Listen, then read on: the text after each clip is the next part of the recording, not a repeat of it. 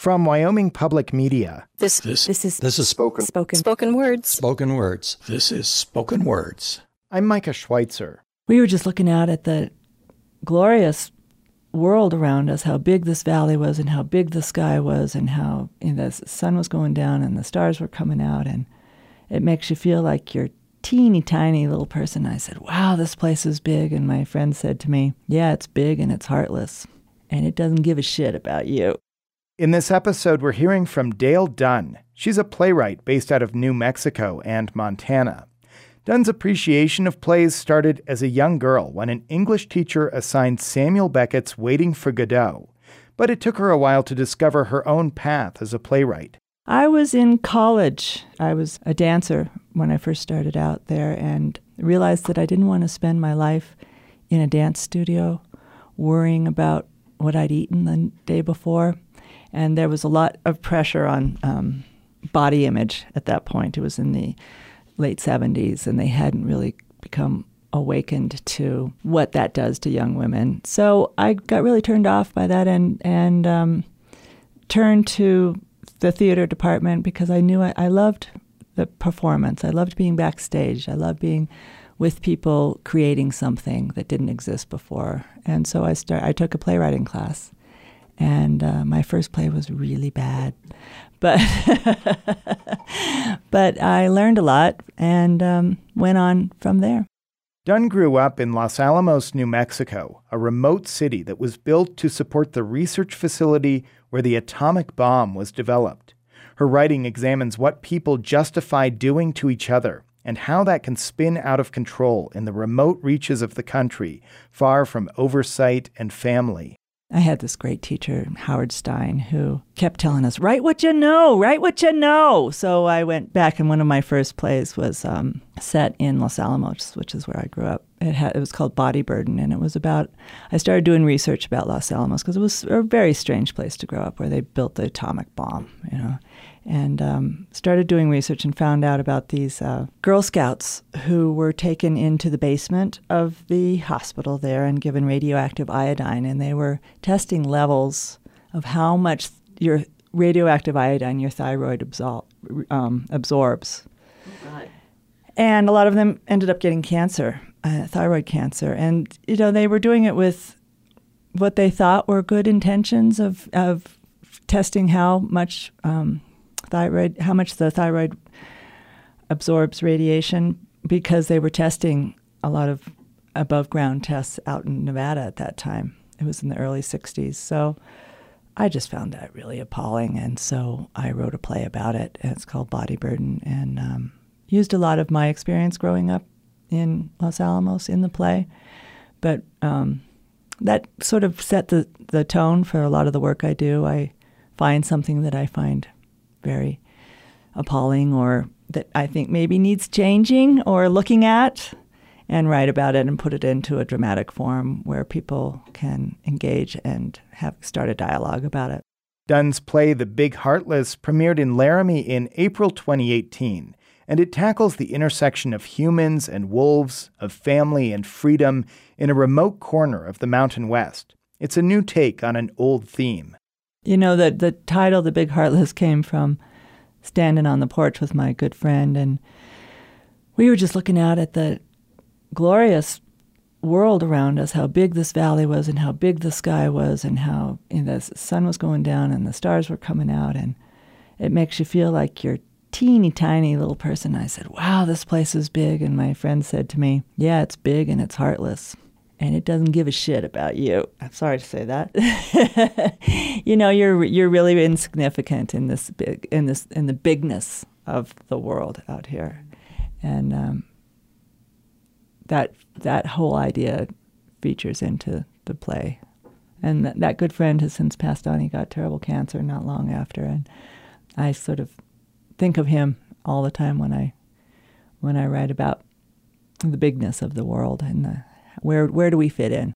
Dunn stumbled onto the subjects for this play in a way that's become central to her own writing and research process. The Big Heartless got started uh, with a couple of experiences I had on road trips, which I've found road trips to be very, very, very key to my um, research process where you're you're somewhere out in the middle of nowhere and you see something and if if you get the person that's driving to pull over to see what's going on here. Um, I was on a road trip with a good friend of mine and we found an abandoned uh, reform school up in northwestern Montana near Helena, and I was just um, creeped out by the walls with razor wire on top and. Um, it was kind of this crumbling brick building, and you could just tell that something not so good was going on here. It, lo- it was very isolated and looked more like a prison than a school. And um, I went home and did some research into reform schools. And there's these uh, worldwide association of specialty programs, and um, they run a whole bunch of um, reform schools for profit. So they're private. They have no oversight from any government organization or anything. No one's watching them. And they have been called in for abuse and um, putting kids in isolation chambers, shackling them, throwing them into the river blindfolded. Um, all kinds of really appalling stories came out of my research. And um, I thought, huh, I never knew about these programs. I bet a lot of people don't know about these programs. And then the other thing that happened that uh, made me write The Big Heartless was I had a wolf encounter when I was driving near Santa Fe. And these two wolves were running on the highway straight at my car. I had a good friend of mine with me. If she hadn't been there, I would have thought I'd imagined it. But um, I thought I was going to hit them. I slowed down. There was a bunch of traffic around me. I couldn't go anywhere. And somehow they just went right by. And it was it was a very strange experience. I don't know how that happened, how I didn't hit them. And if I hadn't had my friend, like I said, I would have thought I had imagined it. But we went home, looked on the internet, what was that? And we both saw, we found these Mexican gray wolves that looked just like what had been running towards us. So, being from Santa Fe, a lot of people said, Oh, it must be your spirit animal. You got to look into wolves. You got to find out about wolves. So I did, and um, got really uh, fascinated with what was going on with the wolves and the, looked into the relocation um, programs that have been happening in Wyoming and Montana and was just fascinated with the um, two sides of the story. There's a, the, the ranchers and the people that are trying to raise their livestock, and then there's the people that want to bring the wolf back and introduce him. And so I, I really tried to show both sides of that story in The Big Heartless. But um, there was one story of these two wolves that were reintroduced into West Yellowstone and they kept escaping and going where they're not supposed to be and trying to go back to Canada. And it's a quite horrifying story of what happens to those two wolves. So that's in the Big Heartless as well. In this scene from The Big Heartless, Mac, as played by Kevin Inouye, is trying to decide how to handle the sudden appearance of his nephew Cliff and Cliff's friend Monsoon, played by Jaden Sorensen and Leah Bergman, respectively. The two teens have clearly run away from something and are haunted by what they've seen along the way. I'm not set up to. I've only got the one bed. Oh, I can sleep anywhere. I, I really don't think. What? You don't like people? I like them fine as long as they're. But you prefer wolves and what? Dead things? You're like that guy. Yeah, he, he lived all alone out in the middle of nowhere, just like this. It, it was Montana, wasn't it? And and he started mailing bombs and shit. Ted Kaczynski? yeah. No, Maybe a little. uh, he's just messing with you. Hey, careful, those are. Sharp? Yeah. I can tell. You keep everything around here real sharp. Hey, What so this animal is was why this? I don't. Fox. It's so soft. Don't. Poor, beautiful, wild, dead thing. So what are you? Like a mountain man trapper kind of deal? Uncle Mac used to be in charge of animal damage control for Western Montana. Damage to the animal? Damage to big business. Big business. Out here? Livestock. Cattle, sheep. Big, big business out here. And what animals did you control? These? Uh huh. Wolves, coyotes. Bears, mountain lions, anything that feeds on livestock. And you don't do that anymore? Nope. Why not? I just don't. So what are you now? Poor. Uncle Mac is in charge of the Wolf Recovery project. Not in charge. What, like a 12 step program for wayward wolves? That's good. Mm, they're trying to bring the wolf back from almost total extinction, right, Uncle Mac? Mm-hmm. Bringing packs into Idaho, Montana, see if they can't get them settled back in around here.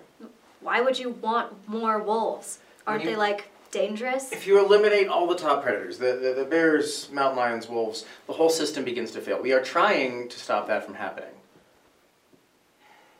I, don't have time for this shit. I just show me where you saw those wolves. Why do you care where the wolves go? Because no matter where they go, apart from where we'd like for them to be, they can't hardly help but end up in some rancher's crosshairs. It looks like the alphas of the pack we tried to introduce into Yellowstone recently are trying to get back to where they came from. Where's that? Canada. It's cold up there. That's the way they like it. Someone should tell them there's no going back. Everything will be different. All the other wolves will look at them funny. Uh huh. Uh, so, uh, which which road? Which one were they on? Uh, well, we came down out of the Bitterroots, but Uh, here, 93 South. That close to town? We were by this big military cemetery. It was kind of creepy, huh? I was half expecting to see a, a zombie coming up out of all those white markers. yeah, me too. and then Cliff starts reciting that. What was that? The boundaries that divide life from death are best shadowy and vague. Who shall say where one ends and where the other begins? I'm just trying to keep my head on straight, and he's going all crazy poetic on me. Edgar Allan Poe. How do you remember this shit? Coming right at you on the highway. Yeah, it was just starting to get dark. Just as I turn my headlights on, I see them. These yellow eyes, kind of glowing. But not dogs or coyotes. No, different. Not sure why. They were too big. All right, their legs were like really long. Yeah, whatever they were, they kept coming straight at us, right in my lane. Fast. Too fast. I put my foot on the brake, easy so no one hits us from behind. Wolves. Both of us said it at the same time. Wolves. Did one of them look like she was carrying pups? Yeah, maybe. We couldn't see that, Uncle Mac. Everything was moving too fast. Uh, the sun was going down and it was getting real dark and, and real cold. Freezing. And the fucking heater doesn't even work. Doesn't sound right. Number nine shouldn't be on the move like that. She should be settling down and making a den. I hope she hasn't lost those pups already. Uh, did it look like they were wearing collars? I They're, they're big. You would have seen them. I just saw these big yellow eyes picking up our headlights. They don't look at you, they look through you. And they aren't afraid. these two aren't getting out of our way, that's for sure. And I can't swerve or slam on my brakes. I run into traffic on my right or this big concrete thing on my left. The left. divider. what? The divider. You know, so cars don't hit each other going the wrong way. Yeah, thanks. Anyway, I think she's gonna hit the one on the right and then And what? Time, like, stands still for a second, but it feels like forever. there's nothing but the sound of air going past us. And And then nothing. Uh, we don't hit a thing. It was like we went right through them. Or they went through us. Huh. Yeah, it did kind of feel like that. I just keep going with the hair on the back of my neck roughed up. Oh, me too. also sometimes use the highway to travel if the snow is too deep or wet. Really? That seems a little bit reckless. Uh-huh. What are they running from? Us. Dunn intends the comparison between the lives of teenagers and wolves to be as illuminating for the audience as it was for her. I found a lot of parallels between the teenagers in the that I was researching and that I created these two characters and the wolves. And um, you know, people are trying to tamp down teenagers a lot of times, and they're just they're just looking for who they are and how to express themselves. And a lot of times they get into a lot of trouble. And um, I think a lot of parents are unaware of what goes on in these places that they put them in. And thankfully, the wolves um, have been established pretty well, and the work that the relocation teams did uh, really was successful. The wolf numbers are increasing, and as I say in the play, as I have one of the characters say, if you if you're doing all the top predators, the whole system fails. So um, I think it's really important to have a balance, and that's what everyone in the play in this big heartless is searching for is for a balance and for how do you take care of each other while still allowing the other person to be free. The next production of The Big Heartless is in Santa Fe, New Mexico in February. This episode was produced by Teo Basquiat and Annie Osborne. I'm Micah Schweitzer. If you enjoy the show, please leave a rating or review wherever you're listening, or share an episode with a friend. Spoken Words is a collaboration between the University of Wyoming's MFA in Creative Writing program and Wyoming Public Media.